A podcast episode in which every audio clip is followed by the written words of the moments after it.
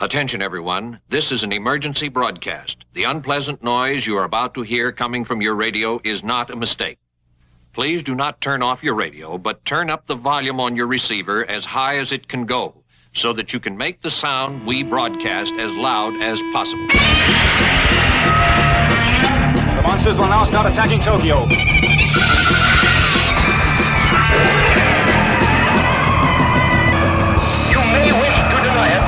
But your eyes tell you it's true. I'll turn up the sound so you can hear the monsters dueling to the death. Hello and welcome to episode 238 of the Kaiju Cast, a podcast 100% dedicated to Godzilla and all of his rubber-suited foes. My name is Kyle, and this is the second episode of June 2018 and our Daikaiju rediscussion of the 1966 film Wrath of Daimajin. Now, in just a few minutes, I'll be joined by my co-hosts for the discussion, but in the meantime, let's kick things off by taking a little journey. I see a path ahead of us, listeners. Let's just uh, travel up this path. It's getting kind of steep. Oh my gosh, this path leads us directly over Majin's mountain and into Hell Valley.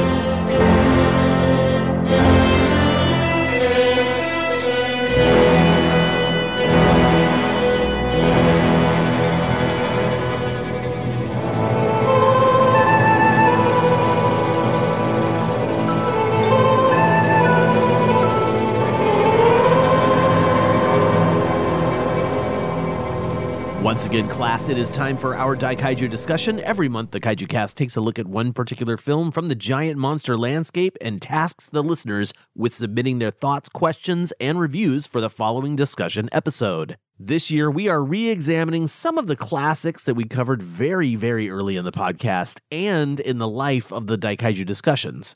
We watched this month's film, Wrath of Daimajin, way back in episode 14 of the podcast. It was only our second ever Daikaiju discussion from February 2010, and Cindy was the only person that came over. I've never had any dudes come over and review this movie, it's only been the ladies of the show.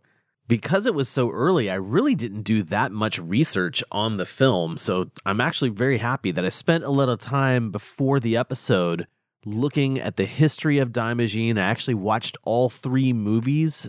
I actually watched the first film subtitled, which I'd seen, you know, so many times before, and then I watched the second film dubbed. I watched the AIP presentation. And then I also watched the third film dubbed, which is something you'll hear me talk about a little bit in the actual discussion Anyway, before Gretchen and Rachel show up and we watch the film, I wanted to talk a little bit about this movie trilogy. I said this the last time we talked about this film. There's just not a lot of information out there, or if it is, it's really difficult to find if you don't read Japanese. Lucky for everybody, uh, I have had a much more watchful eye in the past like eight whatever years. So now I can finally share some, you know, potentially new information for you guys out there if you are Daimajin fans. And if you've never seen these movies, don't leave. The Daimajin films are amazing. And the third film has nothing to do with the first film or the second film. They're all standalones. You might hear some of these facts repeated during the discussion, but I definitely wanted to say that this movie series, this trilogy of films, Daimajin, Return of Daimajin, and Wrath of Daimajin, they all came out the same year, 1966. That year was huge for giant monsters. It was giant for giant monsters, you could say. The phrase kaiju boom was actually used for this time period. 1966 saw Gamera versus Barugon, Daimajin, Return of Daimajin, Wrath of Daimajin, Godzilla vs. the Sea Monster, and War of the Gargantuas. Now, the following year, in 1967, both Nikkatsu and Shochiku produced their own kaiju movies for the first time. That would be Gappa the Triphibian Monster and The X from Outer Space, otherwise known as Daikyoju Gappa and Uchu Daikaiju Girara. Anyway, I'm getting off topic. Sort of. We're talking about giant monsters here. The point is, this was a crazy cool era to be into kaiju. There are many, many criteria that set the Daimajin trilogy apart from other giant monster properties. All three films are set in feudal Japan, specifically the Age of Warring States, which is called Sengoku Jidai. This was actually from 1467 to 1603 AD, and it was a very dangerous time for Japan everybody was killing everybody to take over everybody, essentially, is what happened. And then I think immediately after that is when the Edo period happened, and that changed everything for Japan. But that's beside the point. We're talking about the Daimajin trilogy. It's the only giant monster series that takes place in feudal era Japan. Oh, you know what? I just realized though, 1966 is also the year of The Magic Serpent, which was a Toei monster fantasy film. So that was also technically a feudal era giant monster movie, but this is really three movies what we're talking about here. So they win, right? The Daimajin trilogy wins. And they should win because the Daimajin trilogy is amazing. The second thing that sets this apart from other giant monster movies is that Daimajin is kind of small. He's only 50 feet tall. And what that does is that allows them to build miniatures for him to wreck in a much more detailed fashion. Additionally, and also harkening back to the feudal era stuff, Daiei Pictures was very well known at this point for making the Zatoichi films, which is the Blind Swordsman series. There are a lot of those movies. And so Daiei had a full wardrobe and I'm sure set pieces available to them that they could film and it would not cost them anything extra than what they've already been doing. So it's not like they had to go make a whole bunch of new stuff. They already had it at their disposal.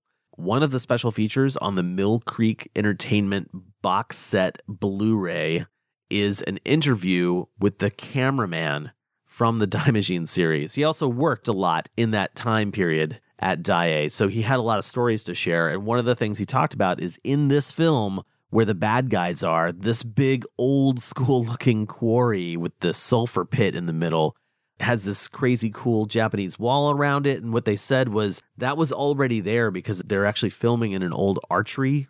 I don't know what you call that, an archery pit. I'm just going to make that up. But they were filming there and they already had the wall, so they didn't even have to build that.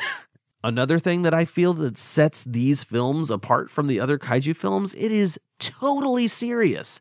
There's really no humor in it. In fact, I think maybe this film, the third one, because there's kids in it, might have a smidge of humor, but that is very quickly squelched underfoot of the giant hideous god.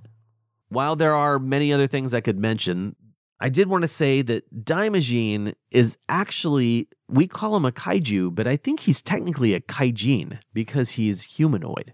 Does that change how much I absolutely love these films? Not one bit. I'll have a link in the show notes to this amazing Sci Fi Japan article that talks all about this. Of course, it's written by Ed Godziszewski. It's called Daiei's Idol of Terror, Daimajin, the Avenging God. It is a really great piece of research about the Daimajin series. This trilogy, as I've said before and will say again in the podcast, all came out in 1966. The first film, just titled Daimajin, was released April 17th. The second film is called Daimajin Ikaru, and that was released August 13th. And the third film, Daimajin Gyakushu, was released December 10th. Now, the confusion here in the States of the titles because of ADV films is going to get covered on the podcast later during the discussion with Gretchen and Rachel. But one of the things I did want to mention is that I can actually see why it could be confusing to somebody. I actually looked at what these titles actually translated to, not what the international title or what the AIP release was, but Daimajin Ikaru sort of translates into getting angry, right? So to get angry. That's sort of what Ikaru means. Daimajin Gyakushu, if you are like familiar with the Japanese titles of the Godzilla films, the second film, Godzilla Raids Again, is actually Gojira no Gyakushu, which means Godzilla's counterattack. So Gyakushu means counterattack. I wish I knew what the no was and why it was in the Godzilla movie title, but not in the Daimajin title. Maybe somebody out there can clue me in on that. But basically, if you're looking at this, Gyakushu, you could be like, well, that's like somebody's counterattack. They're striking back. So Daimajin Strikes Back is actually, I think, something I've seen. But that could also be somebody thinking, well, you're going to return. so that's the title of Return of the Daimajin. Maybe they're looking at Daimajin Ikaru and saying, well, Ikaru means getting mad, so that one must be the wrath of Daimajin because he's getting angry. But ADV, you messed up. You knew you messed up later on when you fixed your mistake. But unfortunately, very similar to like people thinking that there are two endings to King Kong versus Godzilla which we know there are not. ADV sort of screwed the pooch by sending out misinformation. And unfortunately, that misinformation can be construed as some sort of canon because it's an official release that was approved by the company Daiei. So the first film, Daimajin, was directed by Kimiyoshi Yasuda, who actually would go on later to direct like this is a big achievement to direct the first yokai film, Yokai Hyaku Monogatari, which, by the way, ADV, you screwed that one up too, but we'll get to that later. It was written by Tetsuro Yoshida, who actually wrote all three of the films. And then, as you could definitely tell if you've seen any of the movies, Akira Ifukube was the composer for it. Masaichi Nagata was the producer for all three as well. And the special effects were done by Yoshiyuki Kuroda. The second and third films in the trilogy, they actually changed the director to Kenji Misumi, but the rest of the head roles stayed the same. Obviously, this movie was made in 1966, so it's going to be all practical and optical effects in this film. And I have to say, Daiei, like the rest of the Japanese film industry at that time, was firing on all cylinders with this particular film. While I am not going to talk about every film's actors, I do want to say that because these were produced at Daiei, if you've seen the Gamera series and the Yokai films, and hey, if you've even seen a bunch of Zatoichi films, you're going to recognize a lot of the people that pop up in these movies. The cast for this film, of course, is mostly kids, and I did want to actually give them a shout out. Tsuruchiki, Daisaku, Kinta, and Sugitatsu all did a pretty darn good job, I thought, in this film. I don't recognize those kids from anything else later in life, so I don't know if they've continued their acting careers, but that'd be Hideki Ninomiya as Tsuruchiki, Shinji Hori as Daisaku, Masahide Izuka as Kinta, and Muneyuki Nagatomo as Sugitatsu, or Sugibo! And the last thing I'll mention before we get to the discussion really is that I'm very impressed that the same guy played Daimajin in all three films. I know that the Gamera series did not have one suit actor that played Gamera in all those movies. So to have a continuous actor, and actually he's got a cool story you'll hear later in the podcast. But uh, I think it's really cool. Anyway, one thing that's not cool is AIP never produced an English language trailer. So, what we'll do is instead of playing a non existent trailer, we'll actually hear Death of the Golden Sun, another track from Ifukube.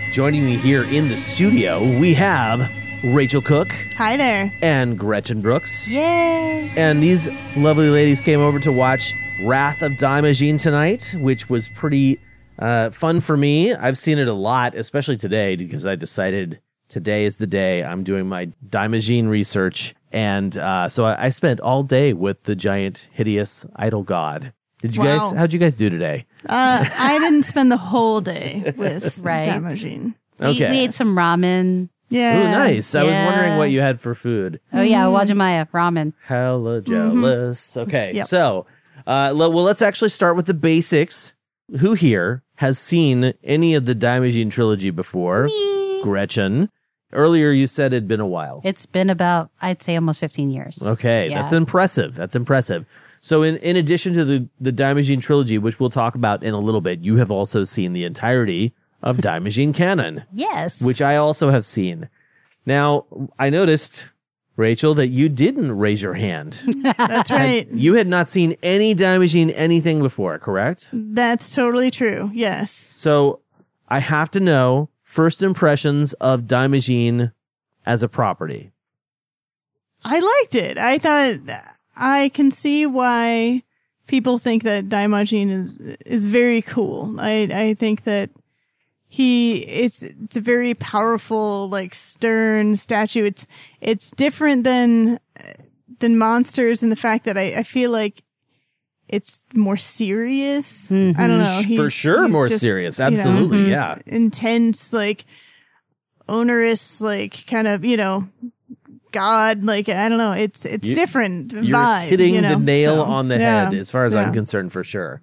Impressed potentially, right? Yeah, yeah, I was impressed. All right, cool. So, uh, I have seen this movie, like I said, a, a bunch of times, and I think we should just dive in. Let's So, do it. Let's start with you, Rachel. Okay. What was your favorite aspect of the Daimajin, the Wrath of Daimajin? Well, I w- overall I was really impressed with the. We kept talking about how good it looked for the year that it came out. It came out. What was it? Sixty six. 1966, yeah. and it looked phenomenal. I mean, Mm-hmm. they had really nice, you know, sets, and the clothing looked great. It was shot really well, and Beautifully so shot, just as a absolutely, yeah. film, it was really nice to look at. Um, it definitely felt like ahead of its time, um, compared to some of the other kaiju stuff that we've seen from that era. I was actually kind of shocked, like it just sounded, even though the years are right, it was like Showa era. And it was like, whoa, yeah, I just, I would not have put it there. High quality. Yeah, High quality. yeah, Looks good sharp. stuff. So, um, but yeah, and I, I, I got a kick out of just the whole idea of everybody, you know, being afraid of of Daimajin and how he is this just really big presence in the whole film. He's so. a wrathful Yeah, god. he is. I like yeah, it. So, yeah, I dug so it. you so. are your one of your favorite aspects was the you were sold on the presence of Daimajin. Oh yeah, absolutely. Yeah, Excellent. it worked very well. Cool, super cool. Gretchen, how about you? What's one of your favorite aspects of this movie? Well, I just love how the Daimajin costume looks in general. The the stone statue going from when he awakens to when he goes to slumber. Mm-hmm. I like that transition. So where he becomes more stone like, and then Interesting. when Yes, he's yes. alive, he has that like um almost like a samurai general or shogunate mask on. Do you think this would be a good opportunity for me to spout some of the knowledge that I learned Heck earlier yeah. today? Oh, you guys yeah. want to hear about some of this stuff? So, this film, in addition to the other two films, all came out in 1966. And the design of Daimajin was technically taken on by the producer, Masaichi Nagata, the special effects director, Yoshiyuki Kuroda, and the designer of Daimajin and probably more of the film as well, or the trilogy as well, Ryo Takayama. They designed him based on Der Golem, right? so yeah. totally this old German 1920 uh, film about a stone idol that comes to life and seeks vengeance. Right? It's sort of a classic. I believe it's a Jewish tale, isn't it? It is. So uh, that was their original their original inspiration, but they used a classic Japanese practice and sort of tweaked it a little bit to turn it into the lore of Daimajin. And the design I thought was amazing. So I was looking at the history of Japanese armor because when I look at Daimajin, I I see a samurai armor kind of thing in or like there. yeah, like a shogun's. But at first, I thought it was maybe a little too simplified. And I was like, I wonder why that is. So I looked up the history of Japanese armor Hmm. and allow me to show you a doll of a fourth century warrior Hmm. and tell me what this looks like to you. Whoa. Shogun- it's a- yeah, totally. That's like looks like Daimajin's face Daimajin. when he's asleep. I Yeah. didn't I didn't look up Daimajin for this at all. So Wow. basically what happened is I found this 4th century armor, this battle armor is called Keiko or Kake Yoroi and it's this 4th century simplistic armor that basically Japan started doing once they got on horseback. so it's like ancient, right? So ancient for the time. I was telling Rachel earlier that this movie is set in the Sengoku era, which is about 1400 to uh, 1500. Mm-hmm. We're talking AD in terms of the rest of the world's, you know, calendar years. But the fact that this is like already an ancient form of armor, you know, I think that really helps sell it too. So Yeah, I was really glad that I got to, you know, share that. that's awesome. Thank you. Thank you It's very really much. cool and it shows. I mean, and especially like when he would go to the sleeping section, Mm-hmm. like when he would fall asleep and the the snow covering his face, like looks exactly like that. Yeah, totally, Sorry, right? So and, and so for listeners out there, there's this Japanese practice uh, as you're walking around, even in the city, you'll find tiny shrines with little tiny statues that are called Jizo statues, Mm. and they're basically uh, almost formless people. You know, they've got very no real features defining them. Maybe a little bit of a facial thing going on. Are the ones with the red cloths. yeah, people put red cloths on them because of Buddha, Uh, right? I don't know all the details of that, so I don't feel comfortable like saying yes or no, but I I definitely know that it has a religious symbology involved in it. And uh so I've always looked at Daimajin, especially his stone form, as like an armored up Jizo statue.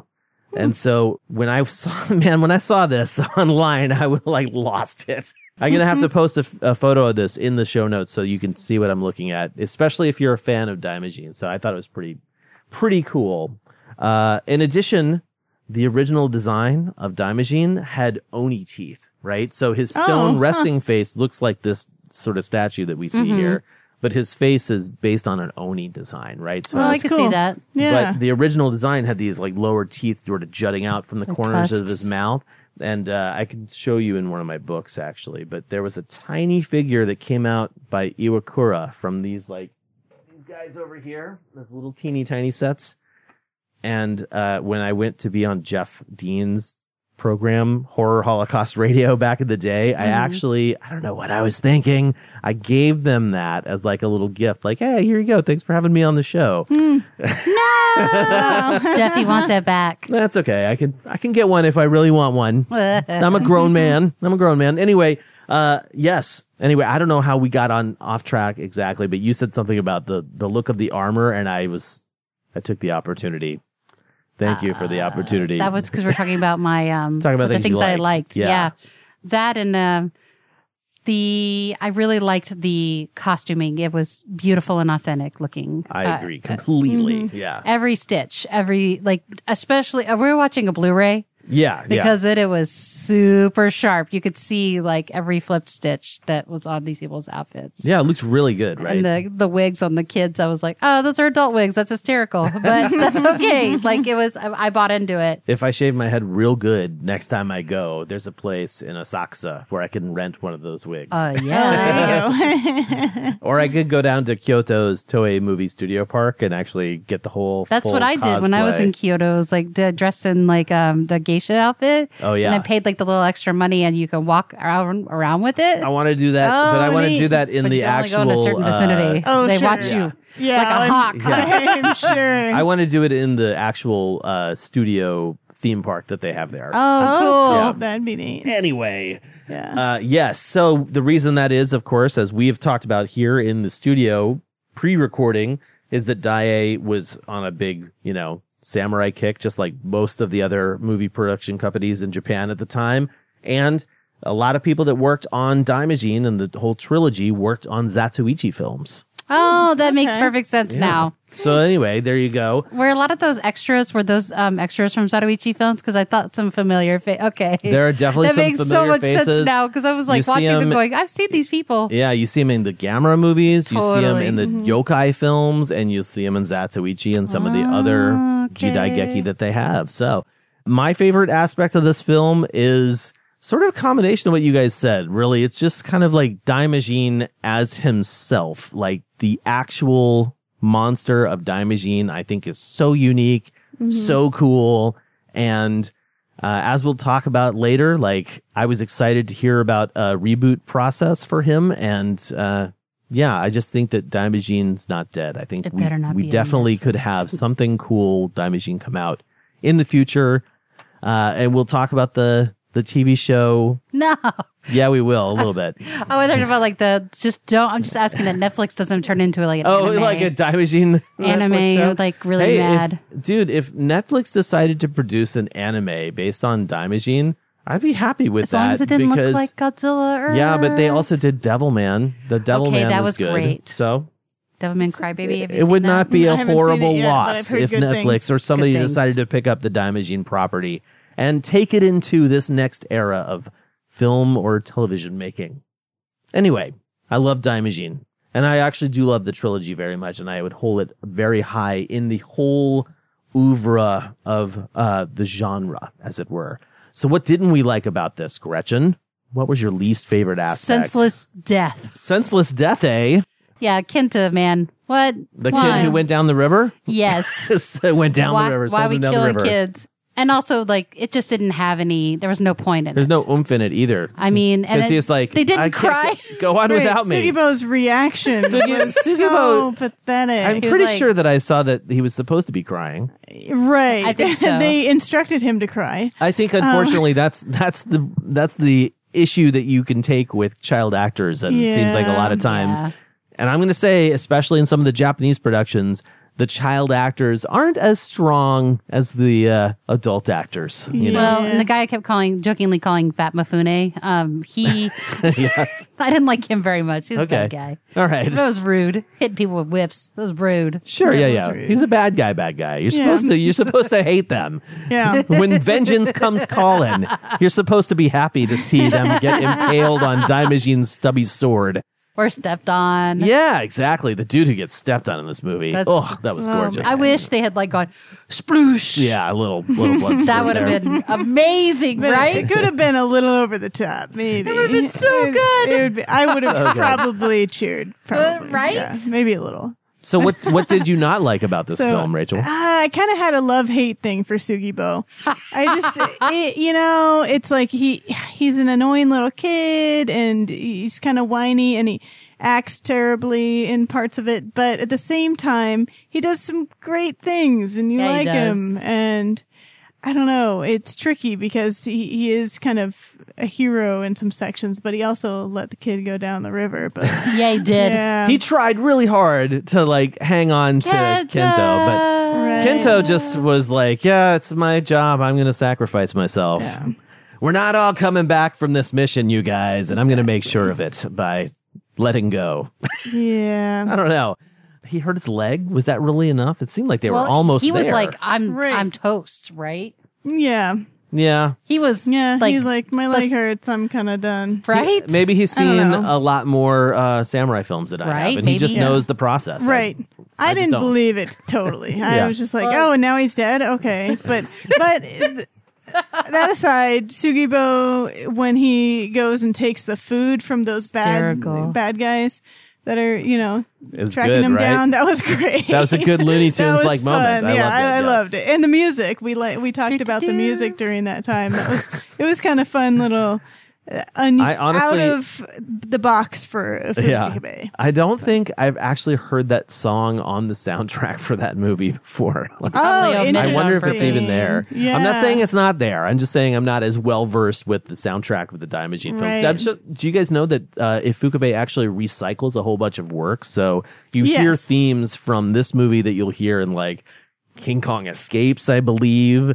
Unfortunately, the website I used to look at for that kind of information is down, or it was down last time I looked. Hmm. GodzillaMonsterMusic.com. I hope you come back soon. It's just a blank page now. Oh, Oh, it's too bad. Since I'm in a dour mood now, let me talk about what I didn't like about this Yeah. film. this film, unfortunately for me, has the sort of weakest villain premise. You know, being shoved into a pool of hot sulfur. Sounds like it could be terrible. You know, it sounds like a, mm-hmm. a, a villainous thing to do. But the other films, I will say, the bad guys have a little more edge to them. Like, oh, really? in the Yeah. first film, somebody takes over a castle. You know, in the hmm. second film, they take over an area of land that they're really, you know, the bad guys are jealous of, the good guys having. And then this one, it's like sort of, they're in a sulfur pit down, there's a mine, you know, and it, but there's no, they're forcing villagers to work there by yeah, there's beating them no, up. if you watch uh, this movie called Tao no Tsuki, that one's for you, Mike Keller, uh, Moon Over Tao, they're forcing these people to work. We watched. Clancy was here. Oh, okay. It was Okay, yeah. It was me because it was I mean, um he and I kind of look alike. that Anyway, so that monster over there. The yeah, red yeah, one. yeah, yeah. So Okay. exactly. So basically, there's a reason why they're forcing these people to work, and I kind of felt like these villains didn't really give the best reason. Which like one I came wasn't. out first? Oh, well, this came out way before. Okay. yeah, Moon Over Tao came out in like 1997. Okay, I didn't realize. Many decades I wasn't after. thinking about it. I know this movie looked so damn good, Right? Yeah, uh, but yeah, I think basically I really do love so much about this film. This is kind of my favorite of the trilogy, so it's hard for me to even say anything that I didn't really like. Why is it your favorite? I think I like this one because the first two feel maybe a little hollow. Like the you don't think this one rings hollow, like in the just because of like the interactions I with the characters? I think or- sometimes the pace slows down and Sure. it might hurt it, but I think that in terms of sacrifice, the kids, if if you can allow yourself to get swept up in the movie, right? And Yeah. I like to do that. I like to watch movies by myself a lot because I can just kind of envelop myself in the movie and I'll get into the characters. I'll get into their plight. And this movie is much more of an adventure feel mm-hmm. with the end result being this cool kaiju that appears, hmm. where the other films are more like your standard samurai film that a kaiju appears in. This one is a little, it's a little off the beaten path. Okay. See what I did there? Mm-hmm. The path down mountain, my mm-hmm. jeans mountain there. Yeah. Yeah, yeah. Nicely done. Not really, but that's okay. Ah, so anyway, yeah, I don't know. This one's my favorite, I think, just because it's different. I mean, I really love the entire trilogy, like so much. It's one of those things that I will always suggest to people. And actually, we can we can move into our final thoughts on the movie itself. Gretchen, where does this sit for you? Well, I love Daimajin series, and of course, I really like the show too, which we'll talk about. Um, but I, I would I let a kaiju newbie watch this? Mm-hmm. Not this third one, but I would start them off on the first series, you know, before showing them anything else. So, like the first one would Yeah. be good. Yeah. Okay. Okay. Yeah, I mean, honestly, it's it's a great. It stands up. Obviously, I didn't. I couldn't even place its time because it looks so good, and the sets were so good, and the kaiju suit looks great. And I didn't realize how short he was, honestly, at first, because I had forgotten how tiny of a kaiju he is in comparison. Yeah. In comparison, he's he's more like King Kong size. totally. Yeah. So this is like the only book I have on the original Daimajin trilogy. It's a mm. magazine book. Daimajin special effects graphics on the back, you know? Which also, see how they spelled Daimajin? Mm. Hmm, I'm mm-hmm. w- wondering if it's got the same characters in Mazin and Mazinger. Like Oh. Mazinga Zeto. Maybe. You know? Anyway. Yeah, Daimajin apparently is like 50 feet tall. Okay. So way smaller than tiny. your standard Godzilla. Mm-hmm. Is he taller than Mininia? Minya? I'm like Mininia. I think that depends on the movie, right? Like, Right. like in Son of Godzilla, he starts out smaller and he's got to get bigger. And then in Final Wars, he's obviously only like six feet tall at some point. Or I four feet like, tall? I don't know. Yeah. Who knows? Who knows? Yeah. Uh, anyway, so yeah, What about Die you? Machine. Let's yeah, hear it. I yeah, I got a kick out of it. What I kept comparing it to as I'm watching it was um Pulgasari because that was what I had seen first, and I know that when we did the Pulgasari episode, I can't remember. I think it was it was um, Brian and Martin were the other people on it with you and me, Mm-hmm. Kyle. And Bri- Brian, I know had seen Daimajin it as well as you, but I can't remember if Martin had seen it. But either way, it kept getting compared to Daimajin, and and from things that I've heard over the years as well, um, I'd always wanted to see the film and just kept not putting it on, even though I'm pretty sure we have a copy of it, um, of at least one of them. I don't know if we have all three, but it's very cool. It, it is very different than than the typical kaiju movie. I feel like there's a lot of different things um, as far as there's no like big battles or anything like that. True, true. Um, that that last one is really the only thing you get, and that's like kind of the formula of Daimajin. Yeah. Yeah, yeah, but um, but it, it does have such a great, um, you know, climactic ending to the film of just all of, of Daimajin, you know, being really the third act of the film. Um, it's pretty cool. Awesome. I would say for me, actually, I didn't get it from you. Would you show this to a kaiju newbie? Uh, it's tough to say. I would say it might it might be easy for them to to take in because it's not a silly looking monster to Mm-hmm, what some people would consider. Not that I think they're silly, but you know, but um, I but get you, to- girl. know, I get you. Yeah. It's um, it, it- being a large statue maybe is easier to suspend your disbelief on. Sure. Okay. Yeah. I think it being a period piece too, for sure. Oh Absolutely. yeah, ha- yeah. I lends a think hand that to that. helps. Yeah. I think that makes it more interesting. Yeah. Honestly. Yeah, I definitely. agree. Again, like breaks the mold of what we're used to. I didn't do this earlier. I'm probably going to record something about it, but you know, this was made in the time where everybody was jumping on board the uh, kaiju train, you know, Mm-hmm. 1966. So the Godzilla movie that came out this year was Godzilla versus the Sea Monster. We also had War of the Gargantuas, where uh, you know we're on the tail end of 1965 that had both Monster Zero and Frankenstein conquers the World. Good. Daimajin looks in comparison to like War of the Gargantua. Really I think Daimajin looks sharper than War of the Gargantua. interesting. Well, I would actually ask you to watch a Blu-ray version of War of the Gargantuas. Okay. Then, and not saying that you're wrong or anything. I'm just saying like.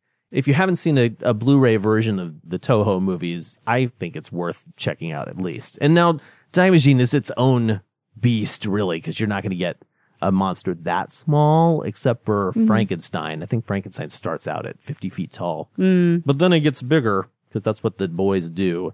Daimajin, however, yes, absolutely gets looks freaking flawless. Looks so good.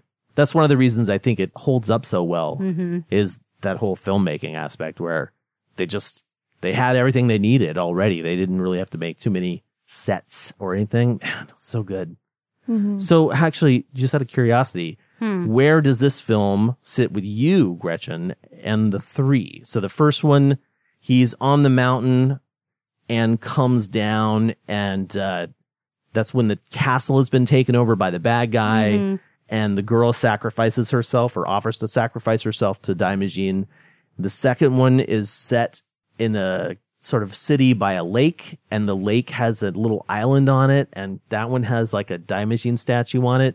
The second one doesn't stand out to me very much in comparison to the the first one and the third one.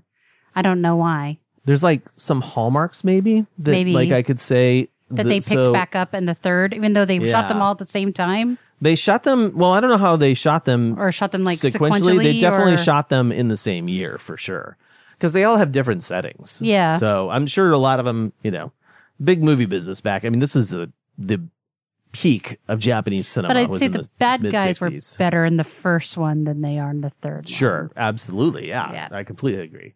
and You're the echoing, acting. yeah. Well, I can't. I, am so bad at me personally. I'm so bad at gauging Japanese acting. You know, I think sometimes Well, it's sometimes it's obvious. Yeah, kid actors, man. kid actors are kind of obviously bad. And I'm a parent. And I'm like, Ugh. So the couple things I wanted to mention here is I really also love the special effects in general in this film. I mentioned his name earlier, Yoshiyuki Kuroda. I think did a fantastic job for someone who is like, I hate to say it, not Eiji Tsuburaya. You know, like mm-hmm. he did an amazing job with the special Yeah. effects in all three of these films. And Rachel, you definitely should watch the other two. Oh, for I sure. will. Yeah, for sure. Kind of apologize about having shown you the third one, but you know, okay. since since you're less of a, a fan of kids than of adults, then you might like the second two. You know, the first Mm-hmm. I one and the like him second better. one better. Yeah, I think you'll like them better. could be. hmm Were you guys here for the time when I announced this and I was like trying to make sure everybody knew exactly Yeah. which movie to watch? Mm-hmm. So the reason that is, is because when they came out, this is for people who may not have heard that episode. When these films were released in America, actually, let's dial it all the way back to Japan. When they were released in Japan, they came out April 17th of 1966, August 13th of 1966, and December 10th of 1966 Oh wow. breakneck speed. Mm-hmm. AIP acquired them in 1967, but they only bought the rights to two. They bought Oh. the rights to the first and the second. They released it on TV, apparently, as Majin, Monster of Terror, and the second film, which was released as The Return of Giant Majin. ADV Films, if anybody is familiar with them, they released the Gamera trilogy, the Heisei Gamera trilogy back back in the day, right? Right when VHS and uh, was transforming into DVD.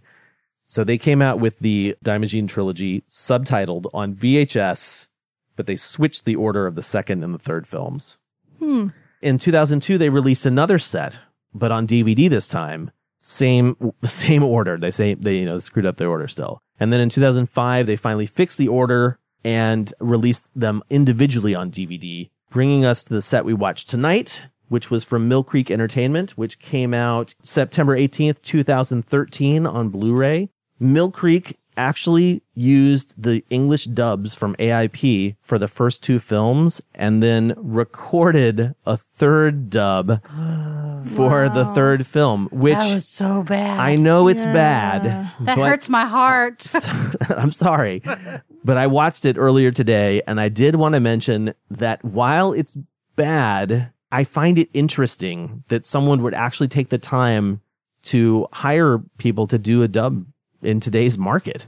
And Yeah. so my hat goes off to them for that. Sure. I do actually, I know it's hard to hear, but like, I honestly Hmm. feel like there might have been some Japanese voice actors doing, doing I their own accents. Some of them sounded very, very authentic It to me. sounded really racist. but is it racist if it's authentic? no, I guess not. But I'm just saying, I just felt like that that one little blurb that we got to listen to. I was Which like, was literally like five seconds. It And Gretchen's was- like, I can't handle I it." just can't. I just can't. It was so like It's it was really bad Englishy and like I yeah I don't know. It sounded sounded really realistic to me. I, and I watched the whole thing though. I watched the entire movie. Wow. I know, just like these wonderful Japanese actors, and I just hate that they're like covered up with these like I could not really agree more. ridiculous. I could like, not agree especially more. Especially the old lady. That was However, tragic. there's a there's a def you cannot argue I you can argue actually you can argue if you wanted to but like you have to understand like there's a that barrier that I was talking about right like yeah. some people not a lot of people who listen to this show I tell you but some people are like Japanese I don't want to read English I want to hear English and so I can completely understand wanting Totally. to cater that to get more people to see your stuff so like it I makes said sense. my hat is off to them Yeah. Mm-hmm. I will say this in today's society, I think it would be very difficult to do a dub that sort of harkens back to the 60s dubs that people love, have nostalgia for, Sure. people aside from Gretchen love. Because you don't like them. No, I don't. I'm, And, and that's understandable, but like, but to do that and not have it sound potentially racist yeah. you know so uh that was probably all i want to talk about now even though i have way more that i could chat about before we get to the listener submissions though let's talk about a little tv series that came out in 2010 called daimajin Kanon That looked like it came out in 1998. i thought the effects were actually okay it was more their a outfits. I was just thinking they're like They're- they're. really look like yes Yeah, absolutely like, late 90s early 2000s But that could be stuff. like it was kind of silly looking. It's off, right? Yeah. There- There's a little Edo era in there, a little bit, you little know, bit, with yeah. some of them. Okay, so let's break it down for the people who are listening. What would you say Daimajin Kanon is about? a um, very sad girl from a mountain town that was a kind of like a She was like a, A shrine maiden. A shrine maiden. Sure. She was a shrine maiden that had a song that she could put um, Daimajin to sleep or wake him up. But it wasn't, it wasn't really known to her that this was what this song did. She just knew it was like a powerful song that her people sang. Well, then she like falls in love with a guy in Tokyo and he steals her song. So it's also like metaphorical for stealing her heart and her, like her spirit and her mm-hmm. self. Mm-hmm. So she's like depressed and cries all the time. And then Don't you worry. just just shout. just shout. Yeah. yes. Anyway, And then these yokai type Sentai creatures that yeah, work for Yokai Sentai. I like that. Yeah, they work for um Daimajin and they have these little booby bell creatures that hang out with them.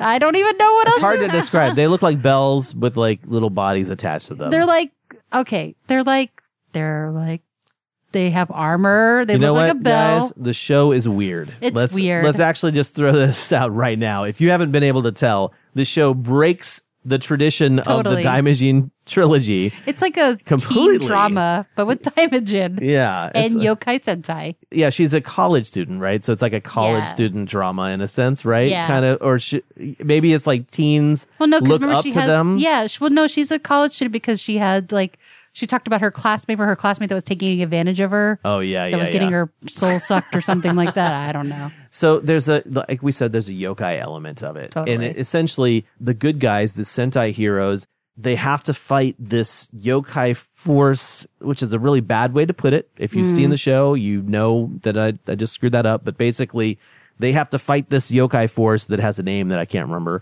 and but the entire time, as someone who loves kaiju movies, I'm sitting here watching it, going, when is Majin showing up? When are we getting Daimajin? I watched the very first time. I think I told this story on the podcast once. I watched the first five episodes of that show and I was like, dude, Daimajin does not show up.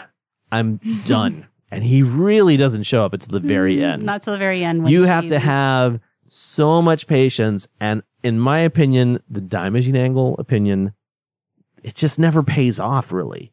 It's I more for- learned it's to like enjoy the show on a completely separate level. Yeah. Completely different from any uh, Daimajin or Daikaiju enjoyment. There's a little bit that you get here and there of some battles with some of the larger monsters, but overall, in terms of delivering that kaiju punch, Yeah. it does not. Didn't you think that the bad guy looks like uh, one of the the Shinigami from Death Note?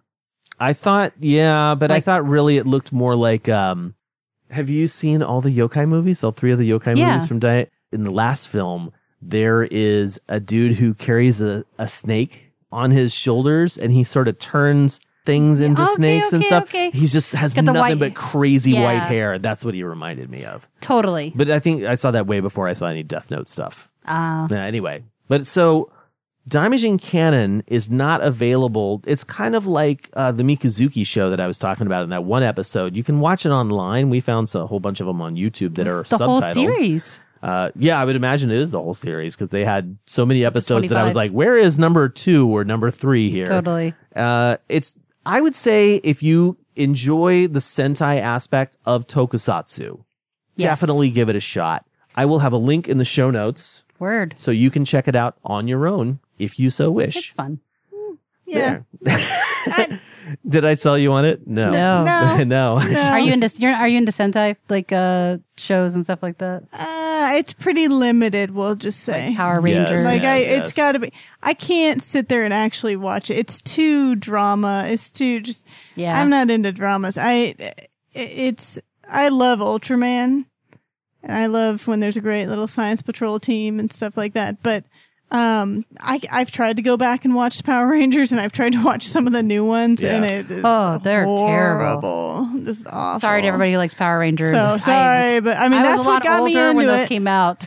Sure, yeah, Power yeah. Rangers is Age what got me into gaps. monsters. I'd say, Yeah. like Japanese monsters. So the stuff, Daimajin Kanon show, the last thing I want to say about that is that that was sort of like a finally something's happening because in the 1990s there was talk of a potential Daimajin reboot.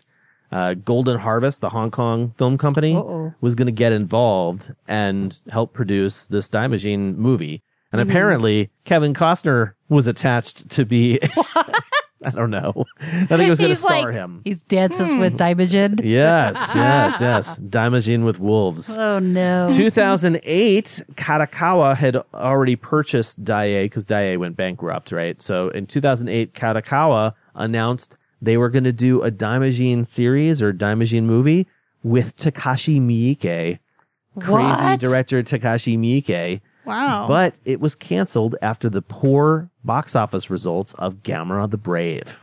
Oh. Oh. So it wasn't until Was- 2010 that it finally Was got off the Miike, ground. um, attached to Gamera the Brave? no, no, no. Just because it's like a, it came out in 2006, I think. Oh, because And they were be like- a money draw, right? Miike? What? I mean, Miike doing a film, Yeah, maybe. I mean, he did the Great Yokai War in 2005. right? But then Kadokawa released the Gamera the Brave, and when it didn't do well, they were like, "Oh, maybe we don't need to do this kaiju thing again." Mm. So sad times. Yeah. that could have been times. amazing. It could have been. It could have been. Uh, the last thing I should mention before we move along to the listener homework is that Daimajin in all three movies was played by Chikara Riki Hashimoto, who was actually a baseball player for the Mainichi Orions. Oh. but he hurt himself, and so he ended up getting into acting and then became Daimajin for all three movies. wow. Cool. Uh, unfortunately, he died last year, but he made it to the ripe old age of 83. And, you know, we appreciate his service as the giant hideous idol. yeah. Having said all that, let's hear what the listeners had to say. Alan says that Wrath of Daimajin is a slow burn as the kids slog across the mountain. The mat work is impressive, and there were only a few shots in the film that accidentally reveal studio shots, most notably when the kids fall down in the snow. The death of one of the kids came as a total shock to Alan and probably wouldn't be done if this was an American production. However, the payoff when Majin finally awakens is well done. With decent miniatures of the gate to the samurai camp, it's a well made film, but the wait for the kaiju sequences was too excruciating. Two and a half out of four stars. Adam says it's an apt title if there ever was one. Daimajin Strikes Again follows the same basic formula of trouble for a village and a big green hulking god leaving its stone form and thrashing wrongdoers at the end. While the general elements remain the same, the movie does shift away from the first two by embracing a childlike sense of adventure through indeed the eyes of a child. The movie builds an imaginative and oftentimes captivating tale of young children, perhaps a little naive, but showing reverence to their God as needed, setting out on a daring and commendable but perhaps foolhardy quest to save their parents. Local lore and dangers be damned. The movie finds a good rhythm and paints the children as likable and sincere. The combination of their physical efforts, emotional wherewithal, and mental stability build a core that's contrasted but augmented by Majin's wrath. The end of the movie is definitely more the same. Any of the three films' final minutes could easily be interchanged, but the build up makes Daimajin Strikes Again a solid movie and one that should appeal to a wider audience, including series newcomers, veteran fans, and younger viewers looking for adventure down at their own size. Mike Keller will not say that Wrath of Daimajin is the best kaiju eiga to feature children in leading roles. He still likes Smog Monster too much for that. But he will concede that it probably uses children the most effectively. The movie is not afraid to put the kids in the middle of the action, even to the point of killing one of them. A bold and unusual choice for this type of film. And the kids aren't that annoying. So it's not like anybody actually wanted that Rugrat to bite it. Oh well, my guess is that it's hard to get good drama without a couple of red shirts. Mike is not sure if he has a preference out of the three Daimajin films. They technically aren't sequels, but three takes on an idea, and all seem to be of equal quality. A little known fact was that Majin suit actor Chikara Hashimoto also played the villain Hiroshi Suzuki in Bruce Lee's Fists of Fury slash Chinese Connection, and the evil yokai in Spook Warfare. That's right, he played Daimon.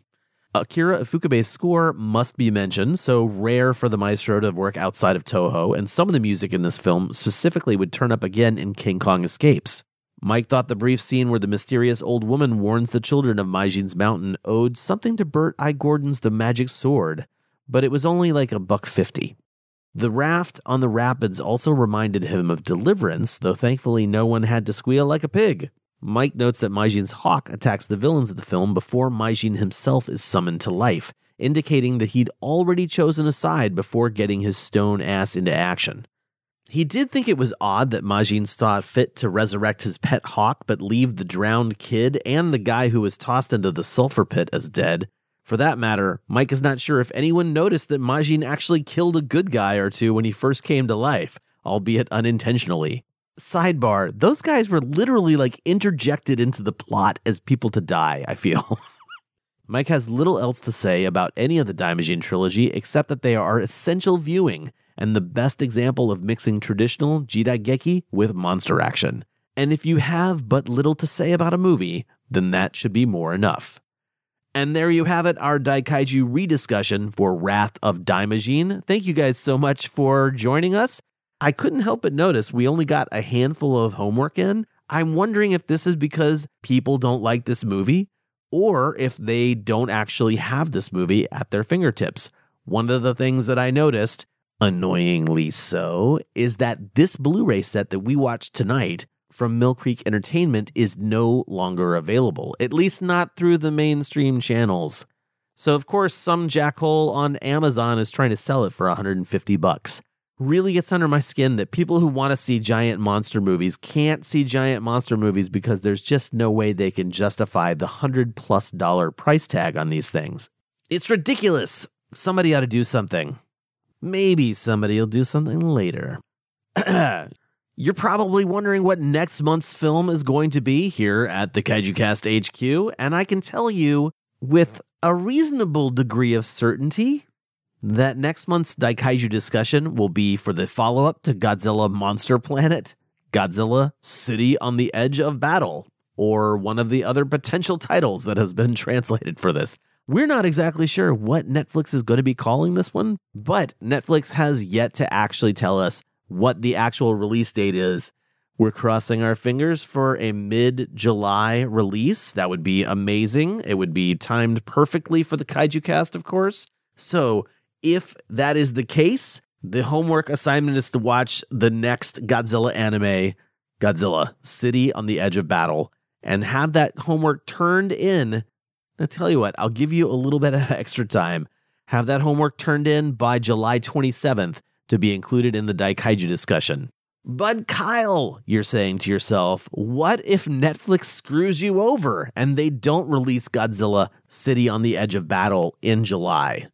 Well, dear listeners, if that is the case, we will turn to our next film in the Daikaiju rediscussion series, which will be Godzilla vs. Biolante. The same due date would apply, but please, please, please don't send in your homework early Wait to see if Netflix actually puts Godzilla City on the Edge of Battle. Every time I say that, I look to see if it's wrong.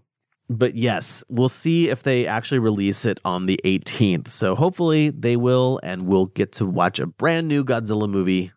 And hopefully I'll be able to get some people to actually come over this time. I know I can count on Clancy at least. So uh, there's no news for this episode. We're going to go ahead and sort of close things out. I did want to throw out a couple of last minute announcements. The first is that the pins are in and the orders have all been fulfilled. Every order that has been placed up until this recording has been sent out. Thank you guys so much for supporting the show and buying those pins.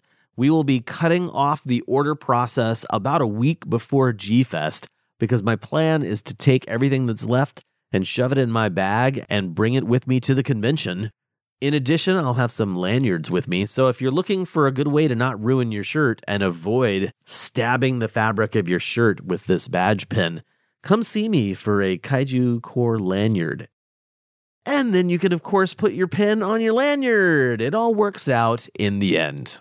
After the convention, I will be returning to Portland, of course, adjusting the remaining quantities, and then putting the page back online. There's an unfortunate announcement to make. One of the stars that was going to be at the show this year, Akira Takarada, unfortunately has to cancel his appearance due to a minor yet unforeseen surgery that has to be scheduled. So, G Fest is attempting to try and get somebody to fill that gap, but we don't know because it's pretty late in the game if anybody will be able to actually make it. Fingers crossed there. Speaking of G Fest, let's talk about it just a little bit. It's happening July 13th through the 15th in Chicago, Illinois. They will have special guests like Megumi Odaka, who played Miki Saegusa, and Showa era, and I think even Heisei era suit maker Keizo Murase will be at the show. I'll be running around the convention uh, quite a bit. If you haven't actually seen it, I posted a graphic on the KaijuCast Facebook page. It shows all of the panels that I'm going to be doing. So at G Fest, I'll be doing the Keizo Murase panel on Friday at noon. On Saturday at 11 a.m., I was supposed to be doing the Akira Takarada panel, but unfortunately, Takarada is not going to be at the show. So I'm not exactly sure what's going to be happening there because if G Fest does have a replacement guest, I hopefully will be interviewing that guest in that time slot, 11 a.m. in Ballroom 2. But if that doesn't happen, I will be part of the Summit Kaiju Photo Contest happening at 11 a.m. in Ballroom 1, actually. And then that is followed by the noon Megumi Odaka panel. And then later on Saturday at 2:30 p.m. in Dojo Studios, I will be talking with Keizo Murase and Daisuke Sato about their work on Howl from Beyond the Fog. And if that wasn't enough, ladies and gentlemen, we also have the listener party happening Saturday night. Right after the whole costume parade, we'll head out to the patio and kick off, I think it's the seventh annual Kaiju Cast listener party at G Fest. We might be doing things a little different this year as well. Clancy and I have talked about doing a little trivia game, not against the listeners, but basically, if you guys want to win some cool prizes that we're going to be bringing, just some little stuff from around the studio, you can win them if you take part in the listener party Pickled Ginger. Yeah, don't miss the listener party. It's a ton of fun, and hopefully, it'll be more fun this year. We got some people who want to do some cool stuff during the party this year, so please make sure to show up if you're at G Fest. That is going to do it for this particular episode of the Kaiju Cast. Thank you so much for listening. Big thanks to Gretchen and Rachel for showing up and being part of the discussion. Make sure to check out the show notes for all the cool things that I talked about during the episode. And we're going to close out this Daikaiju rediscussion episode with a little metal. This is actually a really rad track that was posted recently by Andrew in the Kaiju Core Facebook group. This is a band named Cyanide, and this is a track named after this movie. Wrath of Daimajin. Thanks for listening. We will see you for the next episode. Yamata.